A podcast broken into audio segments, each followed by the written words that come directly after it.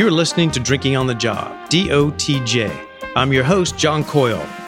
Drinking on the Job is a toast to the culture of food, wine, and all things fermented. We'll be talking with winemakers, musicians, artists, late night bartenders, scoundrels, and more. It's time to grab a glass before its last call. Cycling, Burgundy, birth, and Viagra. We cover it all today when the Fine Line Podcast interviews me. DOTJ Podcast now with over 100,000 downloads starts now. Yo, Mo B, man, drop that shit. You know what time it is. Yeah, I know what time it is. Grab one by the hand, Hello. Today we are welcoming an old, old friend of mine, John Coyle, who has been in the wine business for over 25 years. He's the director of sales at T. Edwards. And he has his own podcast called Drinking on the Job. And it's a toast to the culture of food, wine, and all things fermented. So excited to talk to you today. Yeah, I'm excited to be here. Um, you know, we've we've had this lifestyle, right? All of us, and um, I love your podcast because it's really about uh, uh, maintenance. How do you keep the machine running and still do what we really, really love to do, which is taste wine, drink wine, and uh, eat food. Yeah, agreed. Agreed. Um, but uh, so I'm happy to be on. And just so you know, I'm, I'm running up to Babbo from here. It's Nice. 94 degrees. I have like eight wines in the bag because I'm covering from someone for someone who's getting married because it's not that often now. They put the bag on the shoulder. Um, That's great. Who's the buyer at Bobo now? There is a guy, Juan Pablo Escobar. Oh my God. That's a great and name. I love it. And the only reason why I can remember it is because of that. Because it brings it brings up it brings like back all your cocaine years. Absolutely, Scarface, Tony Montana, Totally. uh, yeah, yeah, all that. That's that's why I remember it. So, Exactly. Um, well, John, will you tell us how you got into the wine business in the first place?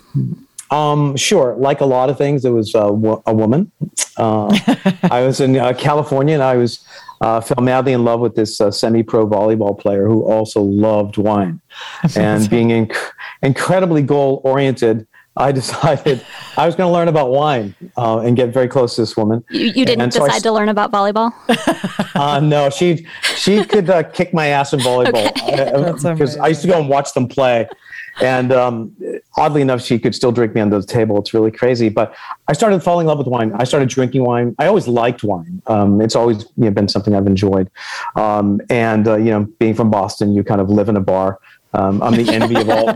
I'm the envy of all my Bostonian friends. Some who are lawyers and like doctors, and Yeah. like you'll be at a, you'll be in, in town, and and you know, they go, hey, Coyle's here. You know he's in the fuck. He drinks for a fucking living. like it's like the guy's a doctor. He's, Amazing. he's a and he's fucking envious of brain- you. Yeah. he's, he's a brain surgeon. I'm Yeah. just like, yeah. And they go, wow, fuck.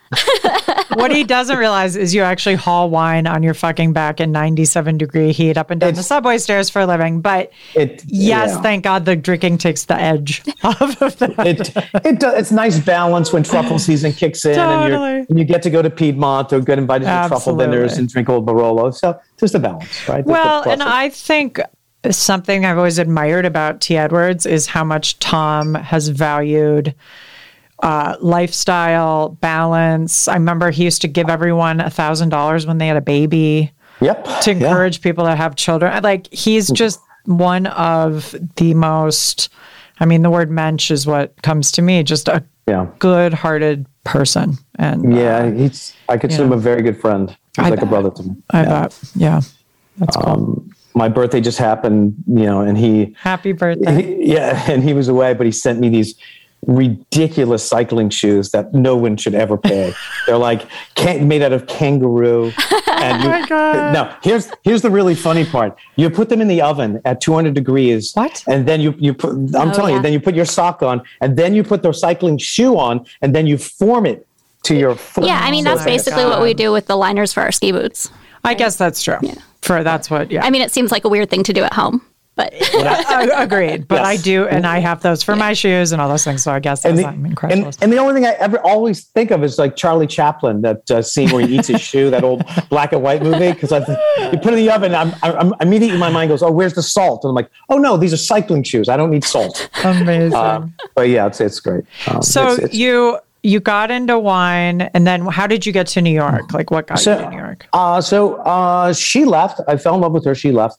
I came to New York, and because I thought it was the best relationship I ever had, and I wanted to come uh, be with her, so I did. And I got here, and uh, she had an apartment, and I immediately started looking to what I want to do. So I started working uh, restaurants, but um, weirdly enough, I was I got involved with an improv group. So one of the nights wandering around the village, I went to um, an improv show called uh, First Amendment that Robin Williams used to come come to, and I was by myself and I was just blown away. And I'm like, oh my god, how do I get into this? And so I'm backstage. The actors rag back then. Um, I, I saw an audition, so I literally went to the audition. and it's funny because the woman, so it's an improv company. It's all game based question and answer. And so she, she calls Mr. Qualley, step up, and it's a black box. I'm standing on stage, and I start doing stand up because that's what I was doing in LA. And, and like four minutes in, she goes, "Whoa, whoa, what the hell are you doing?" I'm like, I, I'm just auditioning. She's like, no, no. She's get off the stage. And then um, I talked to her afterwards, and she said, "Hey, look, um, we do an improv show on Friday nights. We need three comics to open up. Do you want to come down at eleven o'clock? Perfect. Open the show, and I'll give you free improv classes." So then um, I started doing that, working in restaurants. Um, I bartended everything, managed. And then in 1996 uh, or 95, I wrote a play that got produced in New York City called Donkey Bar, which is the pejorative term for an Irishman. And it's about drinking, as you can imagine. And Tom came to the show and said, You should, you, this is really good, but you should be in the wine business. And I remember I was thinking, Wow, thanks. Uh, glad you like the, glad glad you like the play, man. and uh, when the play closed, uh, I was uh, cleaning up the theater, and I remember reading Sam Shepard, who's an amazing playwright, as you know, Buried Child, etc., um, was still living at uh, poverty level when he uh, when he was a Pulitzer Prize winner. And I thought, I can't do this. Um, big Boston Irish family, five sisters, brother. I'm like, I can't be destitute. So I started thinking about what's the second best thing I love is wine. Called Tom up, and within the first uh, three months, he said, uh, "I need a Chablis. Do you want to go to France and try to find me a Chablis?" Now, this is pre-Google, uh, so you had to research every producer. I didn't speak the language. I'm just a total hack, uh, and uh, I went to Chablis with one person and found a Chablis producer Amazing. and some other stuff, and so be- so began my wine journey. And um, With the love with it ever Michelin map that you'd be like driving, Oh, and it would. Be, oh my God, know? yeah. yeah. Well, pull, pulled over on the side of the road somewhere in the Totally. Rhone, and like I can't find this road to save my Yeah. life, and I'm just driving around. Um, but uh, you know, I, I just love this business. I really, really do. I, I know I love this business because, as you both know, if you're tr- on a wine trip, some days you're tasting 100 wines in a day, and you start at seven in the morning, and come nine o'clock, you're eating dinner. You finish dinner at one or two because there's no such thing as fast food in France, and then you get up and do it again. And then you're in a winery, and on the fourth, fifth day of that. Speaking of lifestyle, you beat the shit. Yeah. Yeah. And I always remember walking into wineries when I felt like that, and just the smell of fermenting must would literally make the hair on my arm stand up, and I just go, "Oh my god!" I felt like I did a bump of blow. I was like, "Oh, holy shit! Yeah, let's taste. Let's taste." You know? Totally. That's so great. The sweet smell of grape juice fermenting. Yeah, yeah. So That's great. well, you know, and and back, um, you know, I'm sure we could go on these epic meals that we had traveling through France. Um, I was just like, you know, eating like basically subs of foie gras. For me, the biggest thing that stands out is ordering the perfect bottle of wine. And hands down, no matter who you talk to who has eaten a lot in France, Mm-hmm. the sommelier always puts it in a nice bucket across the room, and your glasses are empty, and you like you can't Yeah. Flag him down. You can't, you know, it's like he's holding your wine hostage, and it's a whole game. Yeah. I, I do know from You know? personal experience, though, that if you get up and start walking towards it, that they True. appear immediately. It is true. Yeah. It does help. Yeah. and and and you, And then you look forget like if you're the ugly one. woman ordering the wine. Forget. Oh my God, you are forget it. just- Yeah. I one time went No, to a restaurant where I was eating alone and they gave me the menu without prices. Wow. I was like, I that's not gonna oh work. So, and, and- They're like, someone's paying for her dinner. Right. Yeah. yeah, Yeah. yeah. Hope, Yeah. Hopefully, the- Yeah. the gentleman on table 32 Yes. would like to say hello. Yes. Um, Amazing. So I, I know uh, Becky Wasserman just passed, which Yeah. is very sad, the matriarch of Burgundy. And uh, I think about Burgundy a lot because uh, everyone who goes there goes to Ma Cuisine um, and drinks great old bottles of Burgundy that uh, are at a, at a- at a good deal price.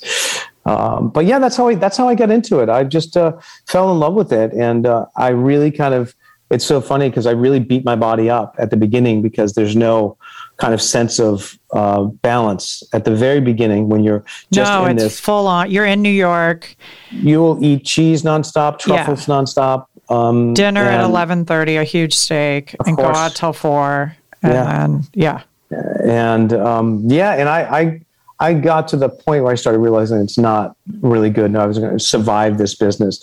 Um, you know, particularly being like, you know, Boston Irish. Lots of my friends were in uh, twelve-step programs, and I always thought to myself. I don't ever want to be in a 12 step program because I love this too much.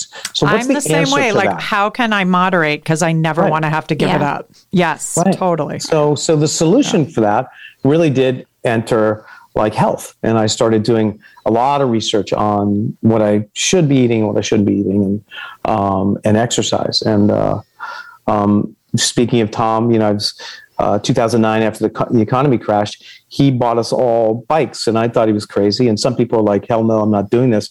But he had somebody come in and fit us and bought us all Cannondales, and we trained and in in New York and uh, up in uh, upstate New York, climbing mountains and hills, and we climbed Mont Ventoux That's on the Tour de. France the day after the Tour de France, which is an above category climb, meaning it's so hard and difficult that's not rated, um, and it was like riding a bike up a wall for a solid you know hour and a half or so Yeah. and um, and that bike I still think saved my life. Um, It really put me in the right headset to take better care of my body because when you're training, you're going out in 60, 70, 80 mile rides, and you just get really lean and fit. And um, I unfortunately uh, um, had heart issues, which they caught in time, and they actually told me that I should have passed away because it was my lower descending artery, the one that provides the body with most of the heart, with most of the blood.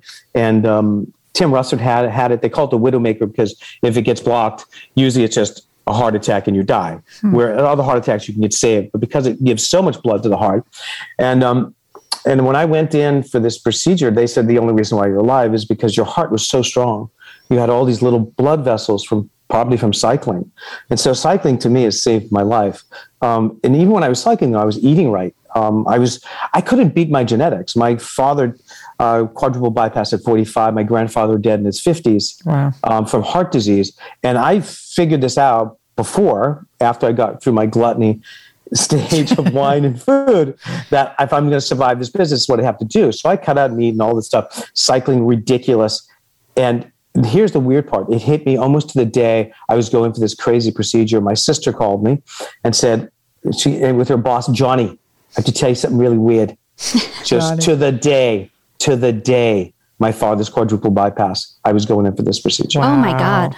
And I thought, you cannot fucking beat genetics. Genetics is destiny. Yeah. Have a great day. The best you can do is be conscious and adjust your life.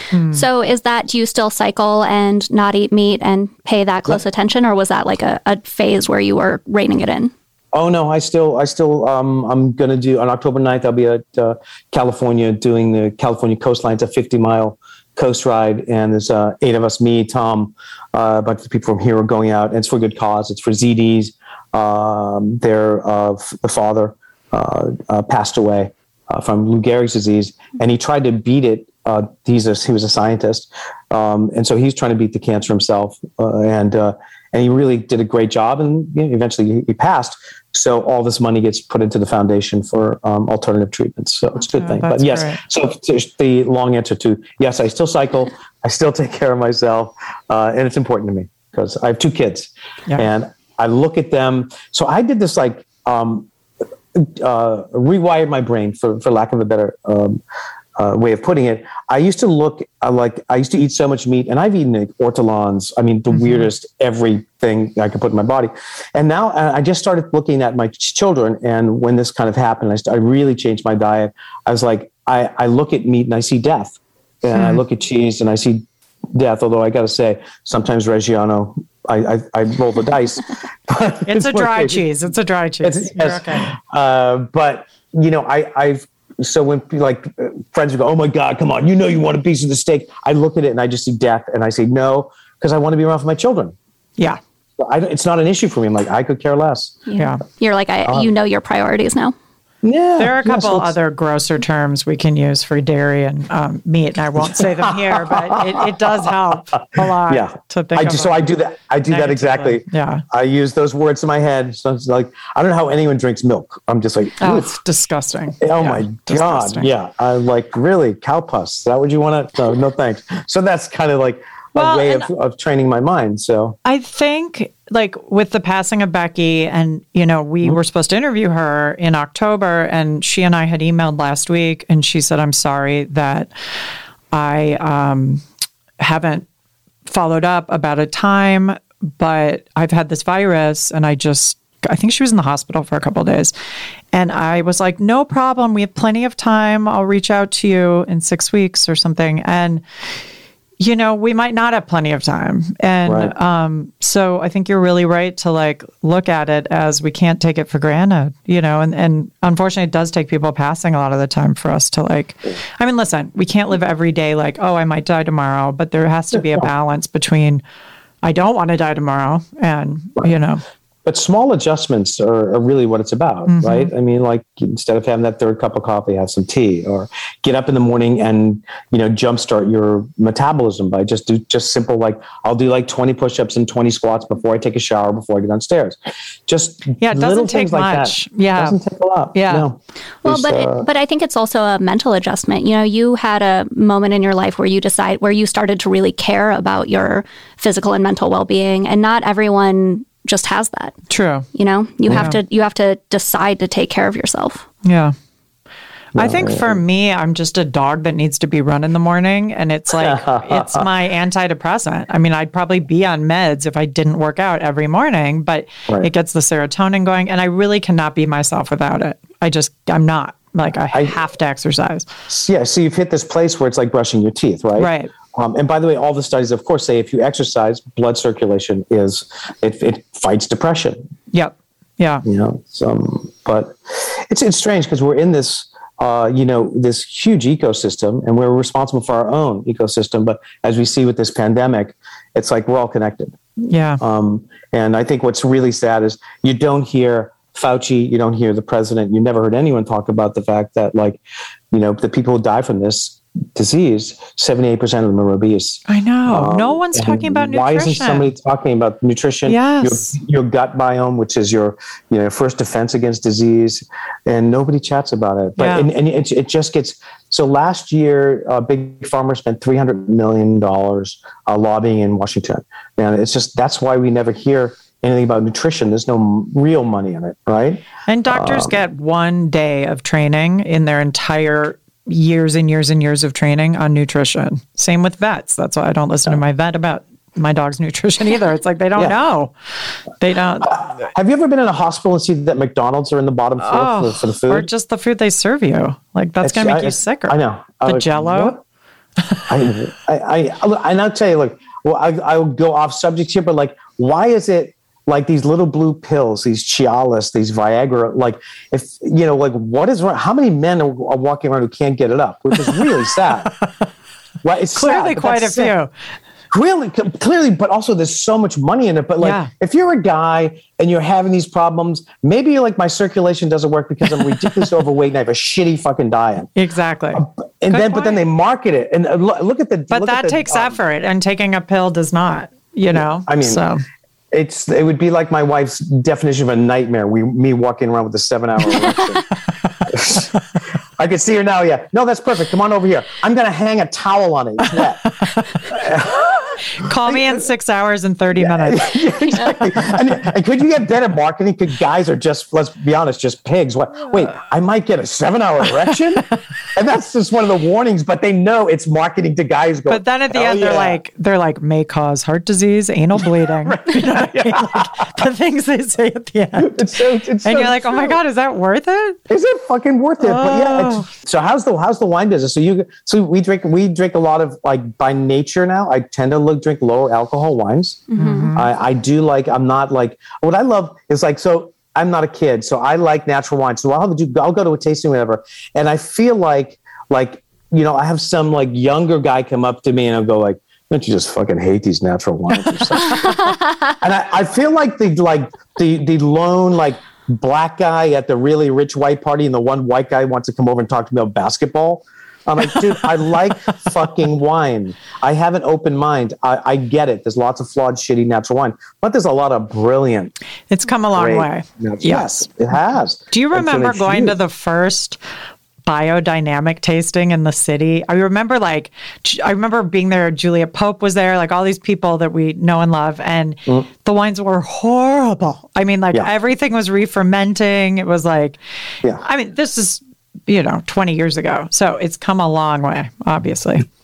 But you know what's crazy is just but like you feel better the next day too. Oh my god, yeah! Drink yeah. drink eleven percent, you know, alcohol wines. Totally. Um, and the next day you wake up and nothing. You feel yeah. fantastic, right? Yeah. So it totally makes sense to me. But the, the same thing did with the vaccine they do with natural wine. Why do we have to politicize everything? Yeah, right. Like if you go to Frenchette and you return to wine, I've had friends go there. One of our guys from Paris who went and he had a, a, a, a Loire Valley Sauvignon Blanc. He said it was like drinking nail polish. He was smelling. He's like, and he and by the way, this guy finds natural wine. And he said, "I'm I'm sorry," and they were like, "You don't understand the wine." Yeah.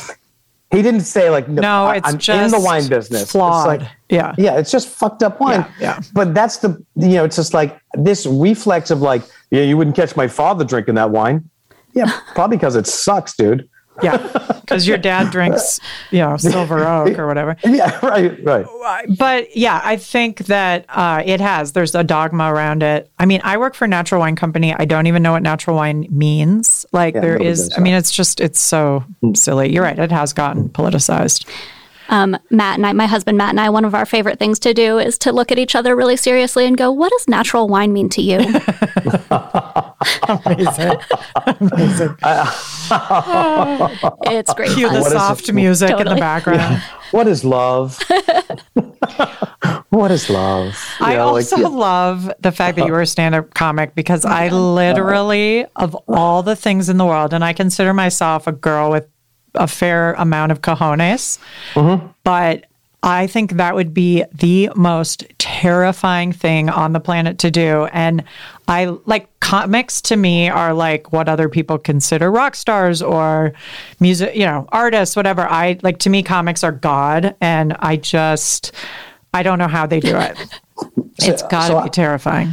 So I had this revelatory moment uh, when I was thinking about doing the podcast. And, uh, because it was supposed to be a television show that never took off. It got to a final stage and I was furious for a year. And then I thought, what can I do? Well, I can do a podcast, even though I don't know anything about tech shit. I'll just figure it out.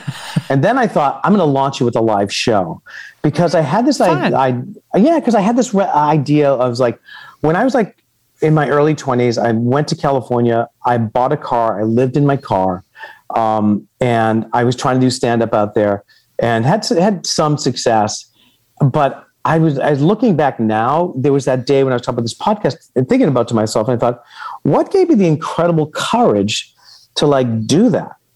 And that's a part of me that I don't want ever to go away. Yeah. And I thought, you know, I should do, I should do a live show. I should open the show with a 10 minute monologue. And so I started doing it. I did probably 10 of them. And, and sometimes people would cancel on me. My favorite one was um, somebody canceled on me, and a buddy of mine called me and goes, do you know um, Amy Stiller? I go, sure. You know, Ben Stiller's sister. She's done some movies as well. And he goes, you know, um, she's working on some one man material, one man show. You should give her a call, see if she wants to be on it. So I literally called her on the way walking over to the venue. And said, hey, Tom says you give you a call. I have a 10 minute spot if you want to come down and talk about show, but you got to weave in alcohol. And she's like, oh, easy. I used to work in a restaurant. I was a coach chef girl on the Upper West Side. Perfect. So she came down, but then I would have like another night somebody would cancel. And on the way over, I would get a call and I would go, wow, I have to fill 15 minutes. Yeah. And then I started thinking like, it's just an exercise, a Zen exercise. I'm going to hit the stage and I'm not going to let one person know that I ain't even remotely nervous. And it became this test huh. for myself where I would just hit the stage, not really know what I was going to talk about, and just kind of go through it and be as calm as possible. And it was just kind of an exercise, uh, egomaniacal exercise. Yeah, because it was all about me, but I had to fill the spot. So I was just like, all right, I'll do it. So I'll get up and tell another story. I'll make my monologue longer. And it was a great you know, start for everything for me to really get everything going. And I feel like I did awaken that spirit again. So that's great. That's great. Yeah. Well, I should put in with comics on my pedestal, of course, surfers too, like pro surfers. So let's let's not you know put those in second seat. No, no, no, absolutely. I, surfers are uh, they're aliens from another planet. They can go out and like ride those waves and have that sense of balance, and ju- they're just different. Yeah. which yeah, we uh, we um, have to uh, have to applaud. So, how is the wine business in Colorado compared to New York, uh, Liz? Your experience? It's very different. I would say, first of all, there's only one New York. So you can't really, it's not fair to compare them. I think what New York has is volume. And that's probably true over almost every other place, except maybe LA, um, San Francisco. And, but what I've been really pleasantly surprised by, and I, I wasn't super surprised I chose this place because of this, but the sophistication level is here, which is great. Um, it's interesting to learn that Denver is really a lot of kids who love natural wine. Right. And um, Boulder's much more classic. Aspen and Vail are more classic. So you know, we were we had Anthony Lynch, Kermit's son, on here a couple weeks ago, and he said what he learned living both between France and the States is about regionality and how um, you know, how different he would have been if he'd grown up on the East Coast and, say, Paris, as opposed to Southern Berkeley California and or Northern California. yeah, Berkeley and, and Provence. And, you know, I think Colorado definitely, people call it a purple state. It's very red or it's very blue. right. And, um, and New York too. I mean, my God, like I wasn't ever going uptown for dinner. Fuck that. Like I, was downtown or nothing. Like, you know, New York is almost even more neighborhoody. You get really specific within Yeah. your. So, Although, you know, I think those- what's happened is expanded into Brooklyn, and you have like you know the cool, great restaurants now. There's a ton of Yeah. great stuff happening in, in Williamsburg and Yeah. uh, the hipster. Uh, but, yeah, um, Denver's yeah. like Brooklyn, and and uh, Boulder's more like Manhattan. that's. It's so funny because I was I was tasting um, the Punta Crena, the Lumassina, Mm. uh, the the white, which I just love because it's like 11 percent alcohol. Yeah. It's just a gorgeous, beautiful floral mineral wine. And today on 93, 93 degrees, I will take it, and that'll be in my bag today. Nice, awesome. Yeah, but it's fun. I mean, I just love the life here so much. I mean, New York just, you know, it was time to. I think unless you make a gazillion dollars or you just love living in a city, but that was not. That's not. My soul is happy here. I hike every morning with my dog, and it's just a great. My kids are free range. You know, it's Yeah. really nice. So You know, we just moved back to Brooklyn like three years ago. We sold our house. We were in uh, Maplewood, New Jersey, which is a great that's little right. town. I forgot about that. Yeah. and uh, basically my daughter was off my son didn't really want to go to school there our taxes were ridiculous Ridiculous. Uh, yeah.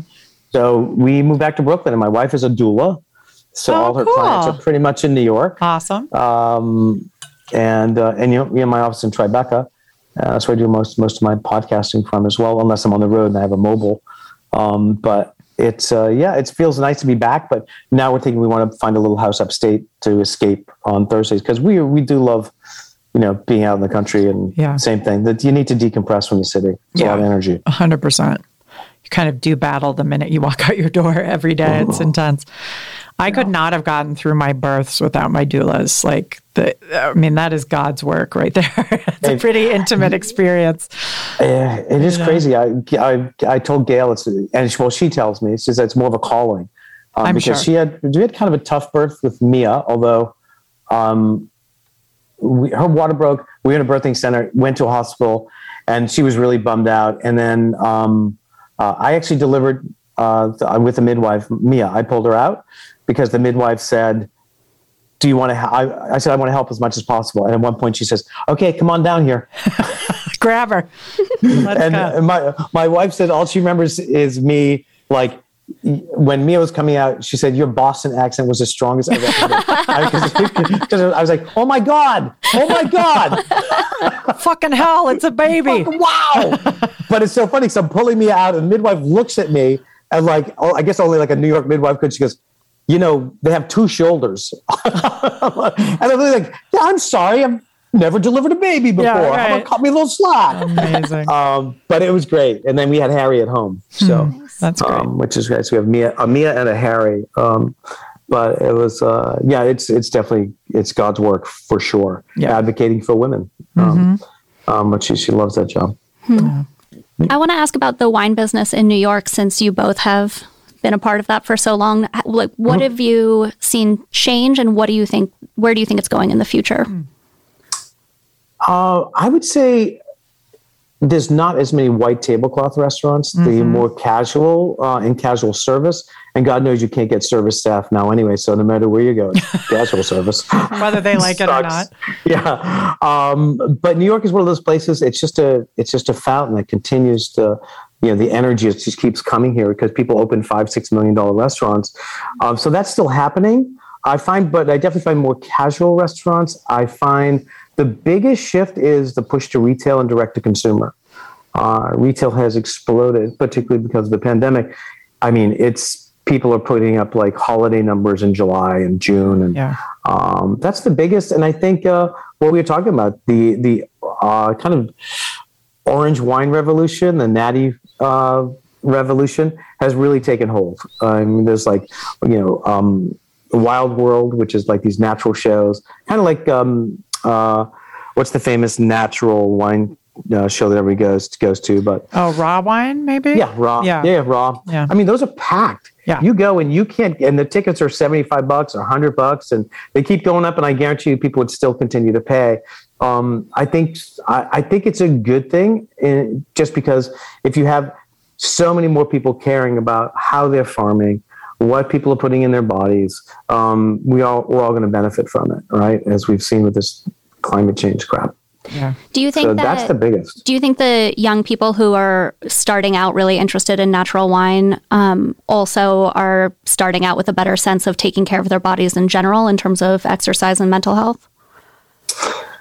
I don't think so. I mean, I don't either. I, I just, agree. I just I thought know. I'd throw it out there. I agree. I don't think so either. No, because you. you're because you're you when you're Yeah, when you're like young. Why? Why twenty who something. You a can shit? walk in. Yeah. Front, yeah. right. Exactly. Yeah. You walk in front of a fucking train. You're like, I'll be okay. Yeah.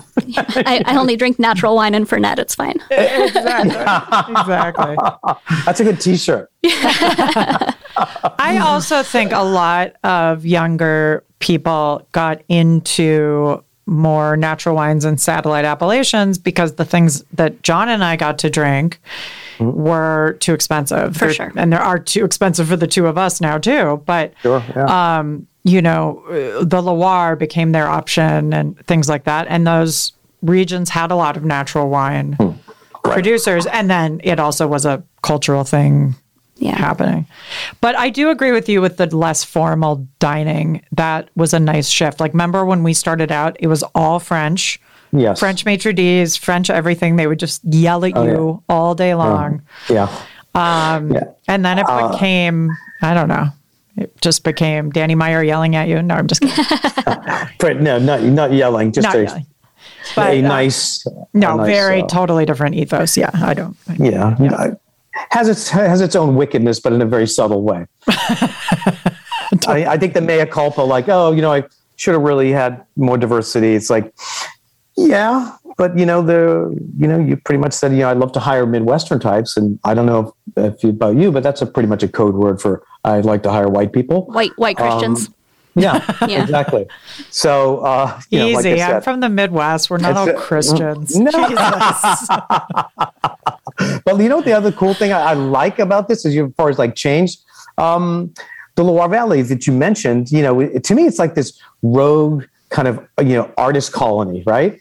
And Liz, when we were selling wine, or Emily, when you were drinking wine back then, um, like you couldn't sell Cab Franc to save your No. life. Chinon, oh my God, like what? The pyrazine, the green notes, the herbal, like no way.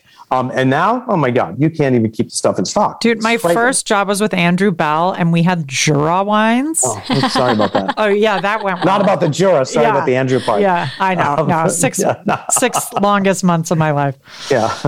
except for Bouley. That was the six longest months. Then, oh, yeah. yeah. Uh, but yeah, I mean, you were selling wines and you couldn't give Jura away. Now, you know, Ganevat is like allocated items and you can't buy it. It's too expensive. Yeah. I mean, like it's it's fucking crazy. But I think that's a that's a good shift. That's a good shift. Loire Valley is uh, on top of having just really difficult vintages seems like every other year. Yeah. Yeah. Um, really. the, the fact that people still want the wines and um, and they're affordable yeah. and usually low alcohol and mm-hmm. hit on all those notes we you know just mentioned. So No, it's such an incredible region of quality. It's nice to see people more open to it and appreciating it.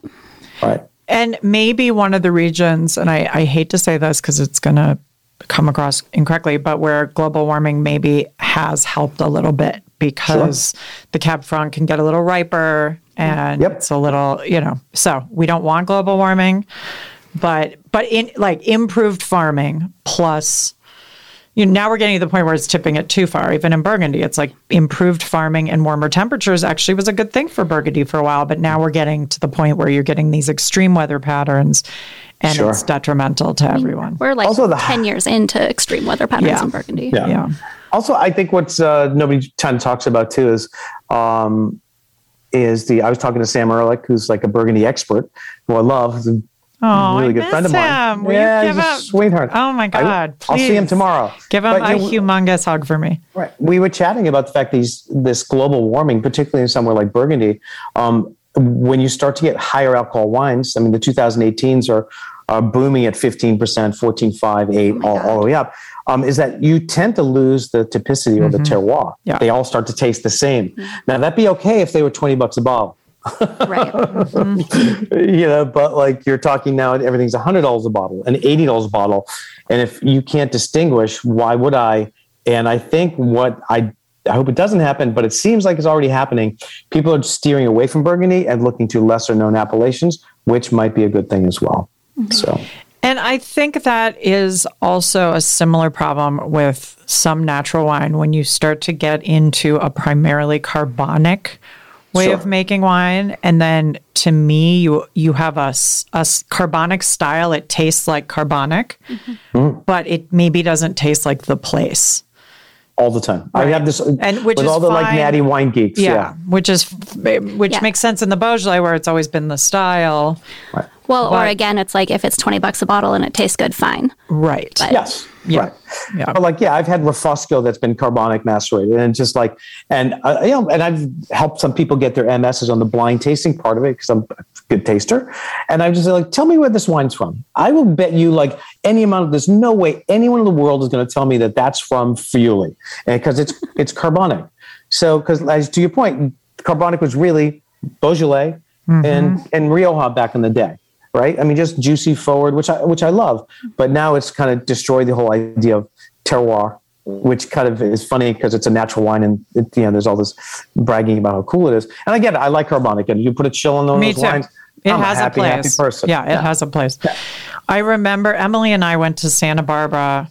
Uh, I don't know, four years ago now, and Raj had us over for dinner. Raj Parr, which was lovely, and he served us a wine blind, and he said, "What is it?"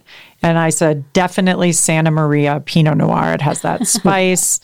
it's got, you know, it's got Right. that smoky thing." And he was like, "It's Burgundy, and this is where wine is going." And one of the things I love about Raj is he is so open minded. Like he is not dogmatic that it's Right. not the Burgundy of 20 years ago. He's like, this just is, you know? Right. And and I learned a lot from that actually, from just accepting that like it's okay. There'll still be people that are making I also don't want the super hard as nails burgundies of 20 years ago either. So, Right. you know, there's improvements on all fronts. But Yeah. I, I thought it was interesting that that uh, there, I I wasn't getting the terroir that I associate with Burgundy. I agree. I speaking of that, um, Henri Gouge. I've never had a bottle of Henri Gouge that was open. Keep waiting. Ten years old, fifteen years old, twenty years old. Totally. People, oh, I got this. Oh my god, I got it because it's like a, it's a 2010. I'm like, good luck. Keep me posted. yep, I remember amazing. when I was in Burgundy in 2012 and we kept watching all of these tourists come and ordering all the 2005s. And we just kept being like, don't do that. Good luck. yeah. It's going to be backwards. Yeah, the, so that's that's the problem though in Burgundy that we're, we're chatting about. It's the price point when it, they become homogenized, or this is the new Burgundy. It's not the Burgundy twenty years ago. Then what am I paying for? Why aren't I just drinking Santa Rita Pinot Noir that Right. get twenty five dollars a bottle? I mean, you get a bottle of Chambolle-Musigny from Freddie Mugnier right now, the current vintage in a wine store is two seventy five. Wow. two fifty. Wow. So why? Right? Well, I will say part of what's really important to me about the wine business is supporting agriculture and people, yeah. you know, family businesses, right? And so I do think there's something to be said for support and loyalty as things change and not that we have to buy the same quantity of wines as they get more expensive and perhaps sometimes less enjoyable. Yeah. But I do think that we have to think about who we like what businesses we want to survive. Yeah. Oh, uh, oh, absolutely. But but you know, what's These funny guys is are like so- not in risk of not surviving Yeah. now at 275 a bottle. I, I, I, but I 100% understand what you're I, I, I totally agree too. But like we were just talking about Loire Valley, and you go there and like, I mean, uh, this is a sad note, but you saw the amount of suicides, like three suicides last year, Yeah. um, in the Loire Valley because another bad vintage, and they can't pay their bills. Yeah. And like, in, in, to your point, Burgundy, you pull up and there's three Land Rovers in the, in the garage. You know, like, But it didn't used to be they'll that way. okay. I mean, when I Oh, started know. Willette Wines, I had to close out Burgundies every year. You know, Yeah. it's like, and that was 04. So Did you have it's- Camille Giroux, right? I did. Oh. Yeah. I remember. Yeah. Do you know what? You, let me tell you. So I love you Those for great this. old vintages. Yeah, and I I I always speak highly of you because I will never forget because in our business there are some real just competitive assholes. And if I ran into Liz and you had that wine, that's why I remember. And I think you had 1976 actually because it's a warm vintage, and you were at at the time I think it was Beacon. And you were tasting somebody, and you said, "Come on over. You want to taste the wines?" And I thought, "Wow, she is so nice." Of course. I mean, hello. Of course you, yeah. I no, but I was just like, "You're generous," and you don't see you don't see a lot of that. But I was some of it. generous to you because you're also generous. Truly. Yeah. I mean, I wouldn't have done that to many other people Um, who will remain nameless. Sure. Okay. Right. but thank you for saying that. That's very No, no. nice. and you can't get out with answering my questions to close my podcast. Uh, so now you both take such great care of yourself. You've outlived everybody. Three dogs. We're like cockroaches. Everybody. We're like At the this point, last you're people like, on earth. Right. You're like, oh fuck, we should have started smoking when we were 90. but now you're so now uh, uh, you you feel it's coming. And it's going to be your last day on earth. So what are you eating? What are you drinking? And what piece of music are you listening to Hmm. as the eyes close and the music starts to play? So let's start with what are you eating? Go ahead, Em. I I'm a weird food person. I one of my f- dreams you mentioned earlier eating ortolan and I have never eaten ortolan but I like literally fantasize about it. But I love quail. So my last meal would be just the legs frenched into little quail lollipops. Ooh, And I would eat 90 of them. That's a strong oh. one right there. strong. And what are you drinking and listening to? Grand Cru Chablis Nice. because like most of the times in my life that I have accidentally cried while drinking wine, that's what I've been drinking.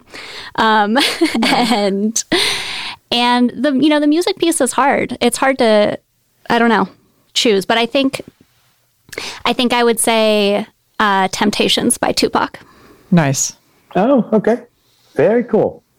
Very cool. I would say a really perfectly cooked pork chop where I can like grab the bone and get all the Yeah. fat off of it. Some Yep. good crispy potatoes. I mean, it's kind of basic bitch, Yeah. but it's like, Yeah. and a great, beautiful salad. And um, maybe Rayas. I've had some very religious, religious experiences with those Oh. Wines, Yeah. Or obviously white Burgundy. And I would probably have to listen to Prince. Beasties or Prince, it's both up there, but Yeah. I pro- I'm Minnesota girl. So Okay, cool. Prince. Yeah. Uh, what, what's the uh, Prince song? He did a, a version of, I think it's a Joni Mitchell song, or she did the version. I I could share a case of you or drink a case of you. It's this Oh, weird I kind of know. wine reference. It's beautiful. I'll send it. I'll send you the link to yeah, it. Yeah, I do. And we Uh, always end with mm. something you're excited about. And this can be something that you, it could be personal, it could be global, whatever you want, but is something you feel kind of positive about right now in a world of a lot of weird stuff going on. Yeah. Um, I I'm looking forward to us to getting out of the point where everything is a just an argument. And I always I constantly think about what is the solution to that. Um, that's uh, something I'm obsessed with. I just don't know, know the answer, but I, I, I think about it all the time. And what I'm psyched about is this kind of practice I started uh, probably in the middle of the pandemic because I had to find something to to keep me focused. And I thought, uh, before I get out of bed every morning, I lay there and I think, how am I going to be the divine version of myself today? Aww. How am I going to be the best version of myself today? And and I sit and really think about it. So I think about who I'm going to interact with that day, what's going to happen that day, uh, put more you know um, love into my exercise, um, make my wife breakfast, make her happy, uh, you know that kind of stuff. And so I really do try to start my day like that, and that's what I'm that's my solution to it. So God, I think it. I'm gonna cry. That is like a beautiful sentiment and such a wonderful thing to aspire to every day. It's so easy to be cynical. I definitely, you know, definitely fall into that down that path. That's beautiful. Yeah. So thank you for ending on that. That was a really nice perspective shift. Thanks again for listening. Don't forget to check us out at dotjpodcast.com. Until then, I'll see you at the bar.